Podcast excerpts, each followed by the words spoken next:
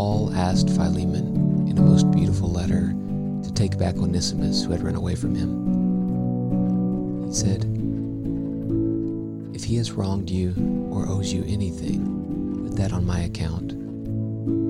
Onesimus had been a bad servant to Philemon, and he was willing to come back and to do better.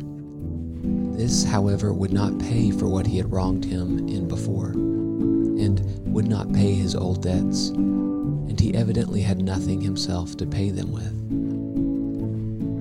But Paul offered to pay all, so that Onesimus might be received not now as a servant, but as a beloved brother.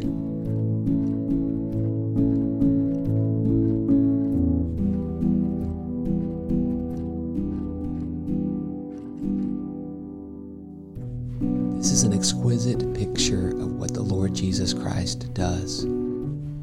Not only intercedes for us with Him from whom we have departed and against whom we have sinned, but knowing to the full how much we have wronged God and how much we owe Him, He says, Put that on my account.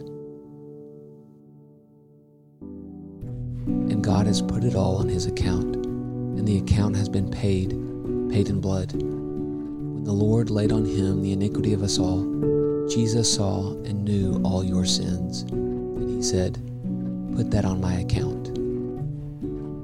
Francis Ridley Havergal.